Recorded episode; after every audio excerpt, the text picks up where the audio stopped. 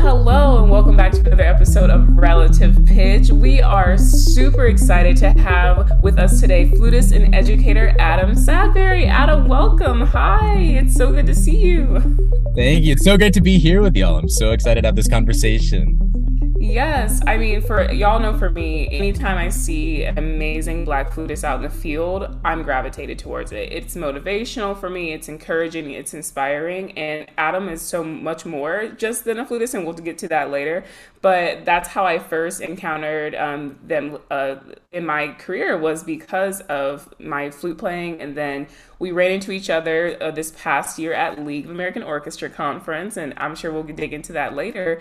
But Adam, for some of our um, audience who may not know your, the work that you've done, can you let us know a little bit about yourself? Sure. So I, as you said, I am a flutist and educator, and for me, that means that I am uh, largely orchestrally based. That's how I began my career. And these days, that means that I am branching from uh, the tools that I learned in that area and getting into more of a solo career. I've been working with Concert Artists Guild under their management for the past two years, and I've been playing concerts. Uh, thank you for that. Uh, for the yeah the past two years around the country and internationally a little bit, and been playing um, a little bit of standard rep, but a lot of music by black composers, which uh, are becoming standardized these days, thank God. And uh, a lot of my work is also around honoring my late grandfather, L. Alex Wilson's legacy. He was a journalist during the civil rights movement and covered the lynching of Emmett Till, Montgomery bus boycott, Little Rock Nine. So I've been really fired up and encouraged to pursue relevance in my career um and not running from the things that mattered to me like like he said uh he at little rock nine he was with a team of journalists who were confronted by a mob of a thousand white people and his response was to just just stick with it no matter what violence was was uh was put against him and um that's where i am now with building my own career trying to trailblaze something that i still am figuring out as I go along. Um, I'm so on the educational side of things, I'm making workshops, I'm making presentations that I'm sharing through college residencies, and as a whole, I'm working on creating a career that prioritizes humanity and honoring that in whatever spaces that I'm in. Mm-hmm. Your, um, I watched um, the video about your grandfather's life on your website um, a couple days ago, and it, it, it just really resonated with me of, of hearing that story and um, as you said unsung heroes of the civil rights movement of how there's so many um, stories that just kind of get untold that we stand on on the shoulders of of especially our ancestors. And i'm just so happy that you have the story. This is like your family story and you are telling it in your own way your that own story. I love how um, you uh, premiered a piece, Not Running, which is based on this entire story. I like, I love this whole fact. And one thing that that you said is great change only comes with great action and sacrifice. Um, that was the line straight from from the video and i just thought about what you're doing musically you know and this how you are making the change the necessary change for composers bipoc composers to be um, now standardized and, and things like that. Like, talk about your change in, in, music, how you're taking your grandfather's strength and courage into your own uh, really advocacy um, as a flautist and educator. Oh, thank you so much for for that acknowledgement. By the way, that's means so much to hear. Um, so the the first big step that I made to make these changes to courageously, you know, come into myself, my truest version was to leave my orchestra job. I was principal flutist with the Memphis Symphony for 3 years from 2019 through 2022 and I could have stayed in that job basically forever. You know, um it was a job that I was honestly essentially handed. You know, I, I played as guest principal for a couple weeks and something in the universe uh you know said that i needed that job so i could both you know have that opportunity to grow musically but also connect to my grandfather because memphis was the place where he was based when all of the events were happening so you know i was living my best musical life for a while uh until i realized that i was living the life that other people kind of expected me to have mm. i you you know, had received a lot of encouragement to go all the way in with an orchestral career from all of my teachers, my friends, because things were going well, which I'm grateful for. But it wasn't fulfilling and relevant in the sense that I was still a part of an ensemble, part of an organization that doesn't prioritize anything aside from in these days, um, surviving and and catering to the audiences that it's familiar with. And when they when orchestras do reach out uh really that that outreach side of things um there's sometimes genuineness sometimes sincerity but it's usually to cross off the dei box within their obligations. So i'm doing everything i can to honor my place in this world by being the most the most outwardly reaching and aware person that i can be. So you know i'm i'm actively working on my sense of humanity, my sense of spirituality. You know, I started practicing Buddhism back in December, so I'm I'm taking this as far as I can on a lot of levels. And um mm-hmm. you know i'm leaving comfort and security behind to do whatever you know like i don't know where my next paychecks are coming from these days. I'm applying for random part-time jobs. I just applied for a job as a game show host in the area. So uh, li- literally whatever you know happens happens. Right. um but I'm yeah, I'm I'm really leaning into not running from my my potential future by letting go of my sense of security and developing developing that as I go along. Mm-hmm. I I absolutely love, and there's so many branches my brain went when you were talking about uh, just now. But I want to really go back and focus on this um, idea of like you that you were had a lot of people encouraging you to continue in the orchestral track. You had a lot of people saying you really need to do this and pushing you. And we know, I mean, what, me and Anthony currently are students Michael was a student up until this past year, and we've been there. We've been there in that in that space where everyone's telling us what we should do, and we also have a lot of audience members who who are students and who are probably in those positions right now.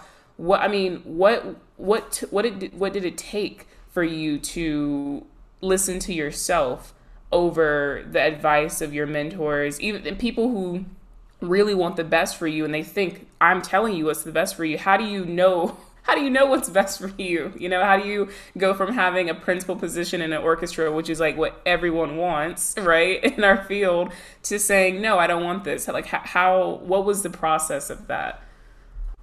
I had to learn how to listen to my heart, in all honesty, instead of what my concept of heartfulness was. I had to dig deep enough to realize that if I wanted to be happy for myself instead of for other people by pleasing them on stage, I had to uncover what it meant for me to be a, you know, a black queer person in 2020 at the time 2022 and realize that I was going to have more autonomy and self-validation by doing something that more directly connected to that. So, you know, I, I really had to turn over what all of my my friends and supporters had been telling me in the past, saying, you know, you're great at this. Why don't you keep going? Why don't you become the next, I don't know, like Pahud or Jeanne Baxtresser or or all of these famous flute players? And um, mm-hmm. while that that was I was on my way to doing that, uh, I realized that I needed to decide to do something that was going to make not just me proud in the future, but all of the people that I care about the most and that I feel have been um, largely, you know, unsung, like my grandfather, or or underappreciated. So um, it was really a decision to contribute to the world in the most meaningful way that I could, instead of contributing in a way that made sense based on my trajectory. Mm. Mm-hmm. And when you made that big decision, did you ever think about um, all those people of like, wow, maybe I'm letting someone down? Did you ever have? Because we often oh, yeah. think about, you know, so many people have tried to get me here and, and I'm finally living my best life as principal flautist, you know. And then now I'm like, I'm I'm not happy so I need to move on. But still, these people have sacrificed things for me to be here. Did, did that ever go uh, in your head before you made that decision? Definitely. I mean, there are so many people who gave me not just these amazing resources, but those resources for free because I didn't come from a family with much wealth. It, well, really, almost none. you know, um, so free lessons, free summer programs through lots of scholarships and need based things. Um, made me feel obligated to continue passing the baton. But the longer I reflected, the more that I realized that I would be honoring not just myself, but them by using the skills they taught me to make something more. Mm-hmm. Mm-hmm. You know, I I am I like I said, I will always be grateful for those teachers, but you know, they taught me so much more than playing the flute. They taught me how to be a person who honors my sense of autonomy within expression and music, and that directly carries into the way that I walk throughout, you know, my life in whatever way I'm I'm doing that. Mm. Oh yes. That sorry, it was taking me a minute. The reason that there was a little silence, I'm trying to think. Like you just said a lot. I'm receiving all of it. And one thing I want to just piggyback off of is like we talk about how we, like you said, your uh, mentors, your teachers were like, "You're doing so great. You should keep doing this. You should keep doing this." And the direct translation I've just was thinking of is high school arts to college arts. Because if people make all state or people do all this region stuff, and their band director or their uh, choral teacher or whatever is like, "Oh my god, you should go major in this." And then you're in high school and you're like, oh, the only thing I have fun in is this band stuff or this singing stuff. So why don't I major in it? And then they go, they get burnt out because it was a hobby and now it's a career. And now you've completely changed someone's like landscape of life. Mm-hmm. You know what I mean? And they went all in for it. And sometimes we don't prepare them to do that. We don't give them like, hey, maybe when they come for a perspective lesson or in their audition, why do you want to do this? Mm. What is what what do you see yourself doing within this? Why is this your calling? And the same thing I feel like you are a like you, Concert Artists Guild is like incredible. Like that's like one of the biggest things that we can do as like a solo or chamber artist. And then you have all this stuff. And but it also seems like people that start in their undergrad and kind of figure out their way maybe to masters, they still need more time. They go straight to doctorate. It's like, what is your sense of what do they want to do? Did anybody ever stop them and ask them what they wanted to do? So like you stopped yourself in a position, like you could have le- lived your whole career there, and it, that's just amazing to me. How you went, whoa. Mm-hmm. Let me think about this, and let me make sure I'm doing in my life what I want to do, and what I truly would love to live.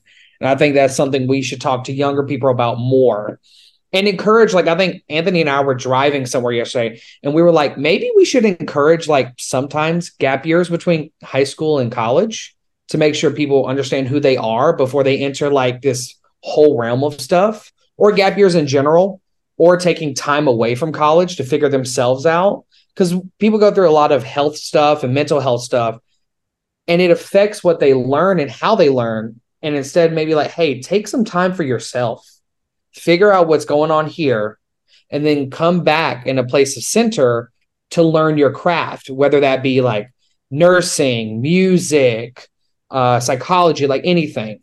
So mm-hmm. sorry that was a dump, but you just made me think about all that stuff. No, it was, it was a great dump. Thank you. No, uh, really. Uh, I also have to be careful how I say that, I guess. uh, and anyway, um, I mean, I think the concept of taking a gap year is something that we need to talk about in general more, like like you're saying, because it's often discouraged as as something that is a red flag almost on resumes, which is beyond me, especially these days, because taking a gap year, in my opinion, is a sign of self awareness that you need to make a change in your life and that it's time to make some growth that will make what comes afterwards more valuable and authentic and true. And self awareness is everything, especially these days as we're all coming, you know, out of a version of the pandemic that we've been familiar with and are seeing how much more resilience we need in order to thrive in a world that's changing so fast that we can barely keep up with it with AI that seems to be, you know, amplifying that even more so.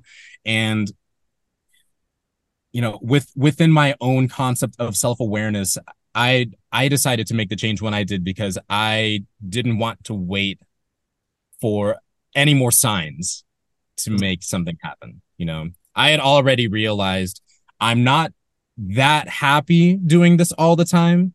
Mm-hmm. i'm not always that happy sitting in an ensemble with people who have been you know potentially jaded by this for you know decades who you know who have loved this and still do love it but aren't always as fired up about it as i was at the time um, mm-hmm. whenever we're all looking at what we're doing in our lives i i'd say the most important thing to to do is just to consider is this a representation of my truest my truest idea of joy in life and if it's not then to consider what i can do differently or better. Mm.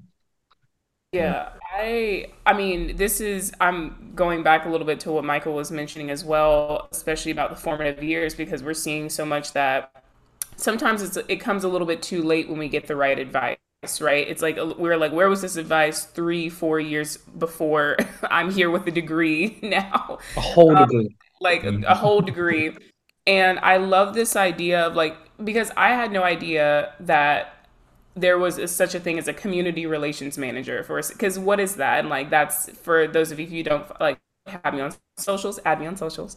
Um, but also, I had just announced that I, I just got a new position with the Seattle Symphony as community relations manager. And first of all, this is exactly the position I wanted. It deals directly with the community. And actually, for me, it shows what the role of a symphony orchestra and arts institutions in general should be within their community. It's about connectivity, it's about accessibility and communication. And I would have never, I didn't know that existed. When I went through high school, I was like, I can either teach or I can either play the flute, most likely in a in a band, a military band, or a symphony orchestra. That was it. I had no idea that there was you could be a professional chamber ensemble musician or that you could go out and you know what I mean and like and work at a symphony and uh, I didn't know what arts administration was. I didn't know what a nonprofit was. I had no idea. And the longer I've been in, you know, higher ed and like going just like living life, getting, you know, different fellowships, internships and just learning more, it's expanded what really a, a, career in the arts could actually mean and what how it could be so fulfilling because it really can be a mix all. And i think all of us are very beautiful examples of what a very like like distinct and widely perspective career in the arts could look like. There's We've done presentations. Adam, like you literally were in that um, panel at the League of American Orchestra talking about the racial demographics.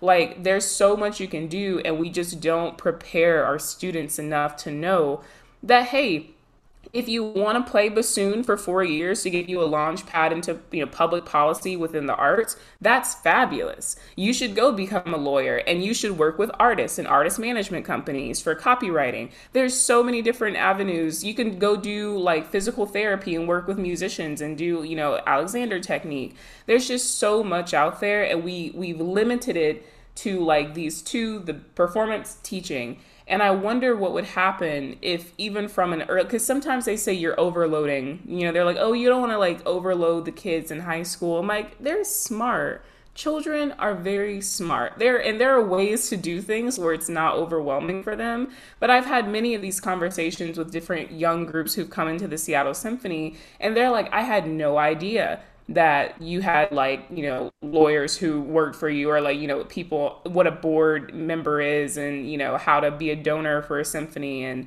um, i'm always a huge advocate for the more information we could the more we can empower young students from a very early age to know that they have more agency at, with what they want to do in their life than we give them whenever we just say i guess pick between performance and education. Have fun not have fun.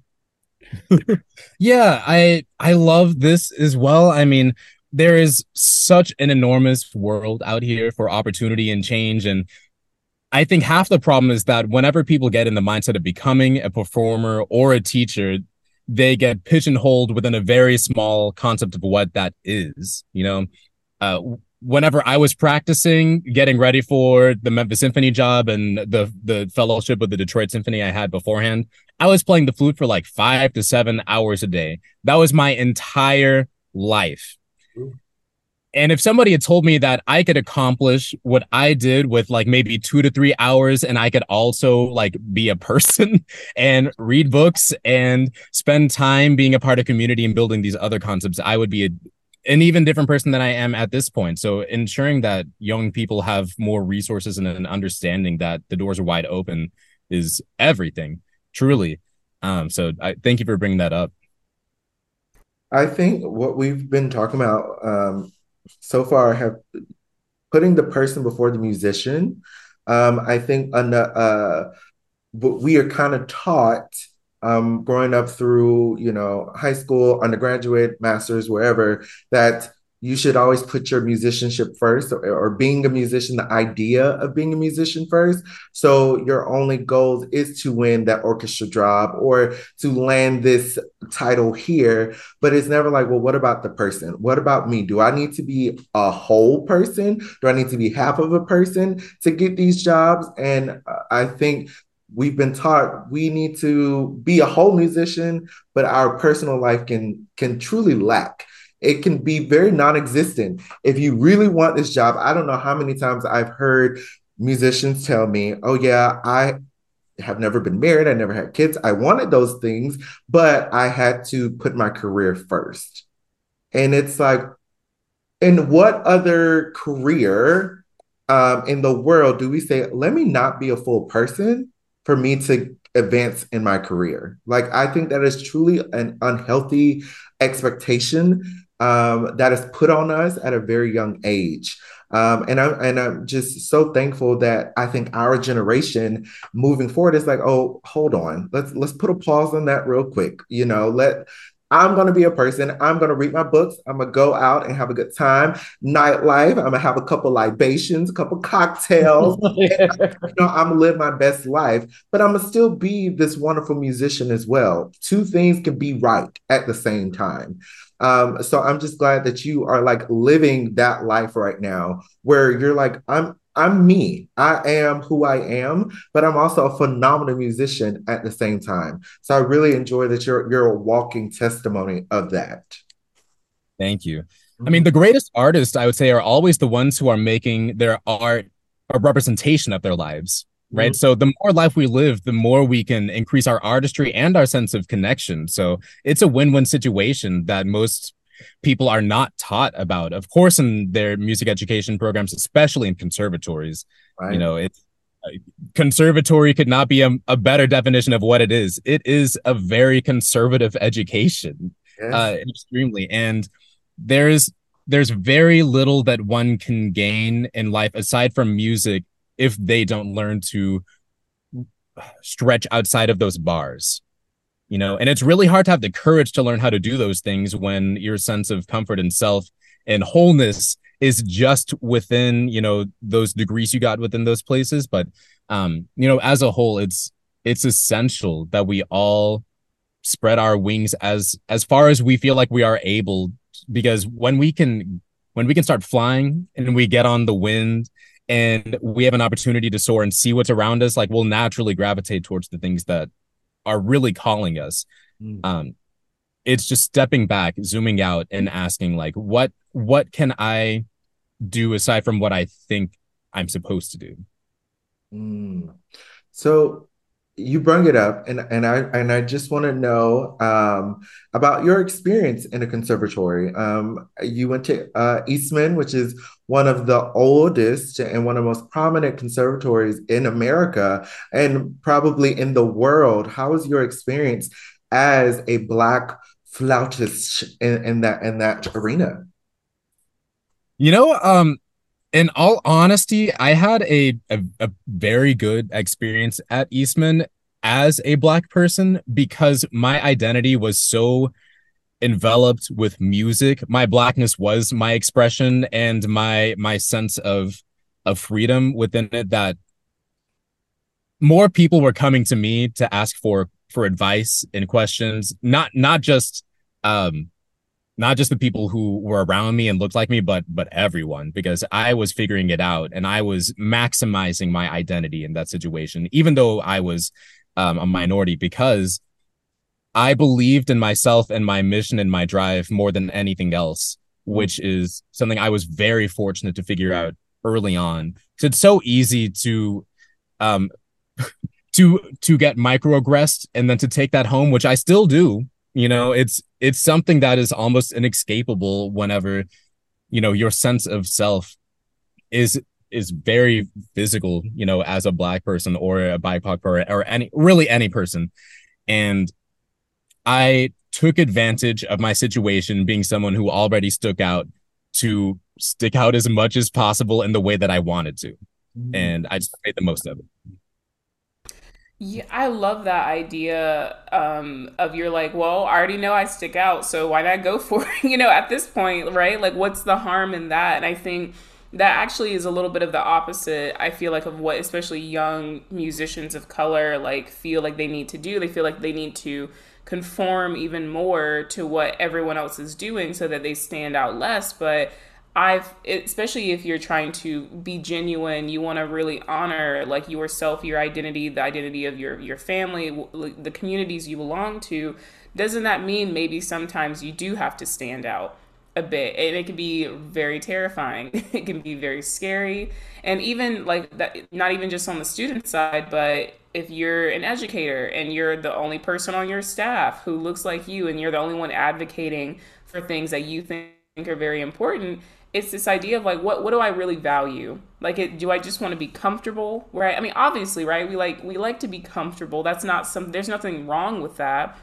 But if there's another part of you that's like I want to do something more than that. I want to expand beyond um, what comfort is to me to maybe even be more comfortable here instead of here. And mm-hmm. I think that's something I'm learning still about. Like, I think because when I feel more genuine is when I get the most feedback of like, I really connected with you because of this, or I really felt inspired because you said this. And I'm like, oh my gosh, I've never like said that to like a group of students. and now here a bunch of them are coming up to me saying, I really love that. And so I feel like anytime more and more it's affirming me and i hope that for other people as well if, if you have those experiences and people are coming up to you saying hey i really i really enjoyed that or I, I felt comforted by that or I felt seen by that, it encourages you to stick out more, you know, and just see what happens. You never know, you know? Mm-hmm. Yeah. I mean, and I will say that I grew up in a predominantly white environment to begin with. Like, I was an only child in a, like I said, a very predominantly white environment where I already what felt ostracized just by existing there. So um, if it weren't for honestly this this one weekend retreat I took where I was given the concept of masking and what it means to have a mask that you wear in order to feel comfortable in a situation and what it means to take that off and to reveal your truer self and a, a version of yourself that's you know uninhibited by the world that's around you that that you can begin to not just participate but receive everything that's going on around you with a little bit more light and and and gentleness. So you know i i had already gotten training for it i guess by the time i got to eastman is what i'm trying to say. But that that is something that is essential for thriving in a world where increasingly we're all encountering new challenges and are being forced to think faster on our feet and to move and go with the flow. Mm-hmm. Mm-hmm. And to piggyback on all y'all's, um, like uh, you, like being authentically yourself, being genuine. Um, I do think going through some education in public universities and conservatories, I believe like our training nowadays is told you have to act this certain way if you want to get this job. You got to carry yourself this certain way. When you go into your student teaching, arrive before the band director, stay later than him, or go right with him. Like all these are good things in some aspects and like little bits. It's like an apple a day will keep the doctor away. That doesn't mean go eat 30 apples every day. You know what I mean? Like if you're student teaching, you're still a student. You don't have to work a whole day when you're not getting paid. I'm sorry. Like, yes, get the information you need. You're learning, but it ain't that ain't your job at the end of the day. You don't have to dress a certain way to get like further ahead professionally. You don't have to wear a suit every day. You don't have to like talk a certain way. And I feel like if we eliminated this line of like stuff within the education, I feel like people will be more open and being better going into the professional force instead of getting into being a band director or a professional musician. Be like, I don't like this because I don't feel myself. Mm-hmm. Feel yourself, know yourself, then enter the profession. Be who you are within the profession. So. Yes. Mm-hmm. Yes. The concept of workaholism comes to mind so fast when you're saying all of this, you know, because workaholism is something that comes up when we find that our identity is more related to our work than anything outside of that. As we were talking about, and I know that Lauren was the the fortunate member who was in the panel session um, at the League of American Orchestra conference. Um, but as I was reading about how the panel was addressing institutional traumas in orchestras, and I know we've talked about some of those traumas on this podcast here, but um, if you could give the people that weren't fortunate to be in um, in the room, you could just tell us a little bit about you know what was said, what were what were some of the things that were brought up in that session. Sure. So my goal going into that session was to say everything that I wish I knew about orchestra before I got into it, and to make sure that everyone there understood what they were a part of. So mm. institutional trauma in orchestra. I'll, I'll just pull up the list uh, that that I came up with for the presentation. So, um, signs of institutional trauma in orchestras. Um, orchestras still rap like excuse me. Uh, orchestras still ra- uh, lack representation of Black, Latina, and Indigenous people. Diversity naturally comes along when people are healthy, when environments are healthy, and cultures are encouraging people to be themselves. There's a significant proportion of orchestral musicians that deal with mental health concerns like anxiety and depression at higher rates than professionals in many other fields. We are taught to prioritize the music over our humanity, mm-hmm. basically. Many orchestral musicians become less happy with their jobs throughout their careers. I've asked so many people who play in orchestras, you know, how long do you think you can keep doing this? And most of them, you know, kind of look around kind of shadily and saying, "Oh, as long as they get paid," is the is the usual answer. Um, the the point of the conversation, aside from opening up the door for people to see where everything was coming from, was to ask themselves, like, "Am I participating in an environment that is conducive for myself?" You know, at the end of the day, because so many people get into orchestra thinking about the music only, but forget that there is so much purity and junction that they lose whenever they give themselves away to the industry. So I just wanted to make it clear that there is a lot of recovery that we have to do before we can truly enjoy this art form that all of us have poured into this like we we can enjoy it as it is but there are so many more layers that can be developed when we take the time to consider what's actually happening here.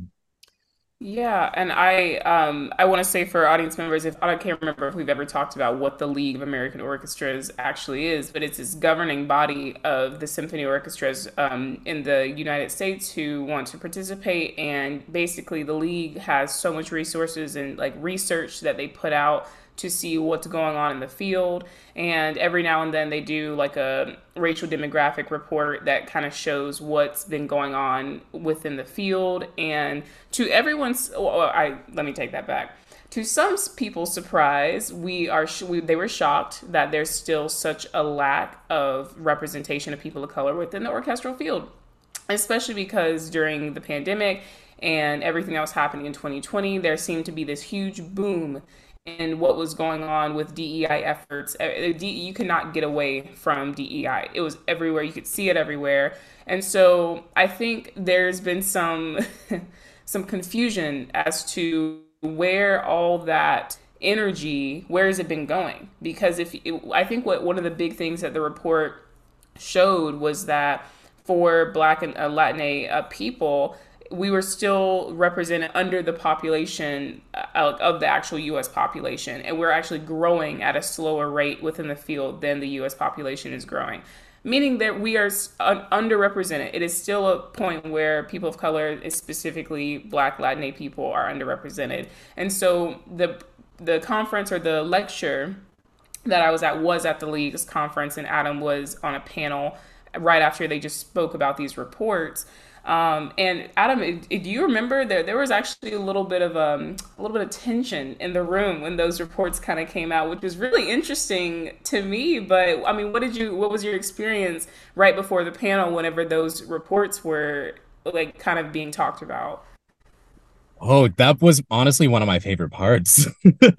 you know, um, it was it was genuinely a little bit bewildering because these are arts leaders who have been in this, you know, presumably as long as anybody else. And um, many people were listening to the report and getting kind of confused by the data and asking questions that had already been addressed within the report. So it was a clear indication that people are not paying as much attention as they feel they might be. And there's, of course, still so much more to do. Um, there was one person in particular who was saying that you know, orchestras are way far behind growth um, than any other industry, any other type of organization. And what are we going to do about that? And the response to that was something along the lines of, um, I actually I, I don't remember the exact wording, but it was, we're gonna just keep doing what we know how to. Mm. You know, which has not been very effective so far, of, of course. Um, yeah, there is a lot of there's still a lot of people who are getting their heads out of the ground and are realizing that it's time to do something. And I don't know what type of motivation people need to do that at this point because they've had more reasons than ever before to make these changes. And more support too, right? More like in general, just support of yeah, it's great, and uh, yeah, but I mean, it was great to hear after having the report and the data, you know, talking through the data. It was great to hear from the actual perspective because I think it's a healthy balance when you're trying to. Uh, educate i think it's nice to have the facts but then also with the i mean seeing the evidence of like what has been the experience of musicians of color who have been in the field and I think it's and a big point that you made as well was the fact that it's not it's also not just enough to have them in there, but to keep them. What's mm-hmm. keeping them in those positions? And that's a huge thing that we're seeing it. People are just leaving their positions like, yeah, I don't really want to do this anymore. Yep. like, can you speak to what you spoke about uh, then? Yeah, I mean, whenever people have been hurt so many times, they're going to decide when they don't want to be hurt anymore like I did, you know? I there is so much to be said for a culture that promotes humanity at the basis. You know, those are the places where people are laughing the most. That's where they're ma- often making the most money. That's where they're making the most causes for good good things in the world. And my experience in the Memphis Symphony was representative of the fact that it does not matter if I was fulfilling one dream of mine if it was detrimental to many other aspects of who I believe that I am. And yeah, we're seeing so many people leave orchestras and be proud and confident in that because they realize that so many more doors are going to fling themselves open for them. Whereas orchestras have maybe had a doorstop in there to like let people like squeeze in them if they are willing to work hard enough. And it's not right to expect for people to do that. I mean, we we have as much right to joy and and autonomy and security as anybody else. So we are going to go where that's happening. Mm-hmm. Mm-hmm. Mm-hmm. Yeah, I, it's so funny because when y'all were both just saying when the data was released, so many people are just like, how could this be? Like so baffled by this. Like are your eyes not open at all? Like, are you just not looking? But that also is a uh, testament to um, when COVID was a thing and, and all the social unjust uh, was going on, and all of these organizations released the statements about diversity and they're going to make things better. Okay, it's been three years since that statement, and you still think you think things have gotten better in three years. You probably, I'm pretty sure those people thought exponentially. We have mm-hmm. more Black people in our orchestras. We have more Latinx people in our orchestras. And it's like maybe the margin moved a couple cents to the right, like, yay, we're doing something correct, but it's not what you thought it was going to be. And I'm it's very unfortunate because the people that were at that conference are the people that make the rules for mm-hmm. orchestras and, and things like that. And if they are not um, attuned to what's really going on, who is? And who's really going to make the changes? Um, and that that part is the the worrisome thing to me because it's like you are the ones that have power. You are the ones that need to be actually looking at this matter and not just uh, kind of doing lip service for that so much of that. And the thing that bewildered me the most with the panel was the fact that the people who invited me on, I could see were clearly very uncomfortable with the things that I was talking about. Mm. You know, it, they didn't realize that I was going to maybe actually speak my truth. Maybe they were looking for something else originally, but did they did they not want want what I had to offer? Why did you call me here? Like, Oh yeah, I, I when you said uh, people were starting to ask questions about the data, which I don't know who said it. That is how you know they were looking like boo boo the fool.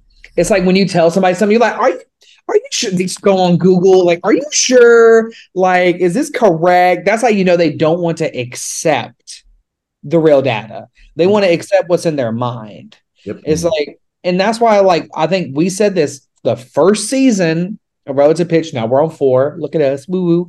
Um, I said I will look at the DEI stuff in 2025, 2026. Are they still continuing? Are they doing the good work? Are they doing it selflessly? Mm. And then that is when, like, I think a true decision can be made about these initiatives that just popped up because people were like, oh, we need to get out of trouble. Mm. Mm-hmm. And so, like, and then there's other ones that have been going on for so long. You're like, okay, that's the real deal. Like, they're they're this is what they want to do. But like, I love that when you ask questions about data, that means you really don't want to accept it.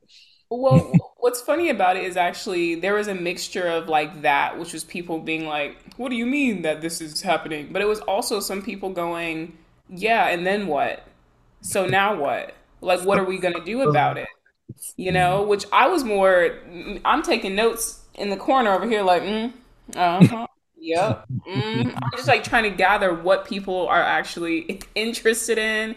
And there was actually, Adam, do you remember? There was actually a lot of youth orchestra representation in the room who was saying, who was who was advocating on behalf of youth orchestras, and they were like, "What are you doing to like foster this? What are you doing to help this in the young arenas?" Because so often these fellowships and great, really wonderful opportunities happen for post high school, like collegiate and beyond. And it's like, but do you realize that all of these musicians get there from somewhere, right? And a lot of young musicians did youth orchestras, they were in band. So, what are we doing to really have those conversations? And I think that is what th- there was some tension because there were so many youth orchestra like uh, people there who were saying you're not listening to us. We're trying to get a word in. Literally. Yes the pipeline the pipeline. Yes. they, they were saying that there is an enormous opportunity that they are cultivating so beautifully. You know they are i think the organizations that are taking dei the most seriously because they realize that the the future is in the hands of the youth and as we are seeing now, I mean, especially if we're looking at Gen Z versus any other organ, you know, uh, generation, we are moving the world. Mm. And if the older generations don't build the pipeline for us, like we are going to install it ourselves, mm-hmm. you know, whatever way we have to. So it is it's really encouraging that we did see that much youth orchestra representation. There were, I think, two people on the panel who were involved with that. And both of them were were brilliant in sharing so much wisdom in that regard. And you know let's let's hope that they um, are getting as much support as they deserve. Yes. One one thing um, that we're talking about um, it seems like these orchestral people that that are in the higher ups are kind of still afraid uh, of hitting the issue on its head uh, of the kind of systemic racism that that is prolonged the entire history of an orchestra. Um, and which brings me to a point that actually you said into your um, grandfather's story of running from adversity and discomfort will get society nowhere. Mm. And to me, it seems as though they're still trying to run away from the actual issue at hand. And until we actually talk about the issue, there will be no progress. And, mm-hmm. and that's very unfortunate for orchestras because there are many musicians, many musicians of colors who want to be in these orchestras, who desire to be there, but there isn't a space that these people have given them just yet. So mm-hmm. I think I like you just said, Generation Z, if you're not gonna make the space for me, I'm gonna make it for myself. That that's just what I'm going to do. And I and I love what I am seeing right now. Here it is. Mm-hmm. Yeah. I mean, anytime we see these gigantic pushes for change, we will always see gigantic pushes to keep things exactly the same. Mm-hmm. And I don't know personally what it's going to take to make that that transition to getting everybody to get on the same page but what i can say is that some people are prioritizing the humanity behind the work and some people are prioritizing their sense of security within it. So as soon as people can decide what's most important you know where they are or where they want to be where we all need to be um, that's when we will probably start to see something happen. Mm. yeah. Agreed. And i mean it's there's so much that has happened, so much that will continue to happen, and hopefully there are people entering these spaces who are ready to have these hard conversations because none of this is easy. And like, I mean, I'm I'm thankful for, um, especially the administrators of color and who are in these rooms and you are fighting and sometimes you feel alone when you're fighting these fights and trying to advocate for others who are not there in the room with you um, thank you because you know we understand that this this can't happen without people from the inside just as well on the outside pushing pushing pushing trying to expand. And that's why you know i always i'm like arts administration people really sleep on how how much that affects what you see on stage. What people do where you don't even know that this position exists is the reason why you're seeing the programming that you see, why you see the conductors on stage that you see, that you see the the musicians on stage that you see. It is important. It's very important, and we should not we shouldn't just turn our eye away from oh they're doing their job. Let's look into it.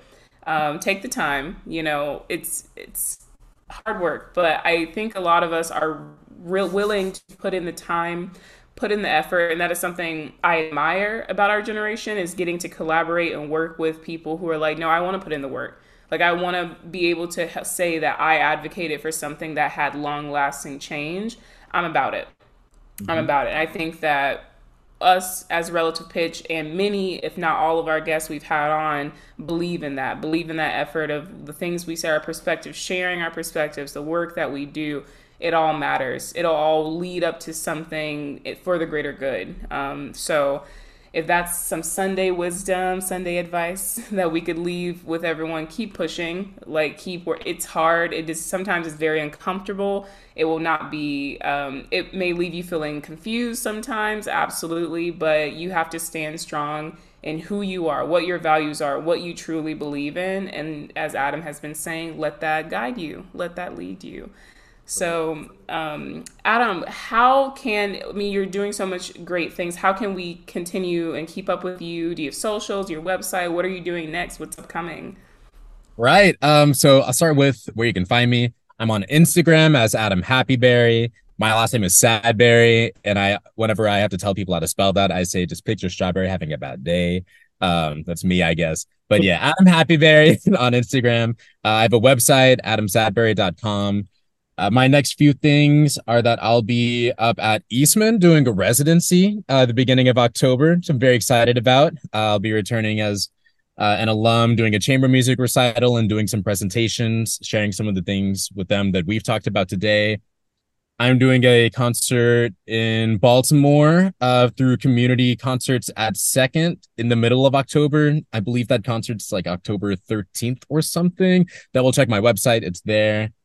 And the most immediate thing that I'll be doing just for f- fun for me, just because it's not a public event for everyone, is I'll be playing uh, in a gala concert for Concert Artists Guild and helping them fundraise and continue a lot of the amazing work that they've been doing because y'all since i've been with them they have bumped they have bumped their equity game way up. So they are listening they're hearing the changes. So as as you are saying lauren the more that we speak our minds and share what needs to be said the more that people are forced to listen and sometimes when they're good listeners we will get exactly the results we're we're looking for so um we will carry on amen oh, I love that. Well, this has been fabulous. I'm I'm so excited that we got to share um, this this moment with you. Thank you for being here. Um, you are now and will always be a part of the Relative Pitch family, Adam. So oh. thank you for being with us. Uh, y'all are a treat. This has been so fun. Uh, my my mind is gonna be sitting on all of this for so long now. I mean, this this is really stimulating. So thank you so much for inviting me and and allowing this uh, gestation of information to come through. This is awesome. Absolutely. Awesome. Well, to our mm-hmm. audience, we really hope you enjoyed uh, this episode today and you have a lot of things that you can also sit on and reflect on within your own life. And until then, we'll see you next week. Bye.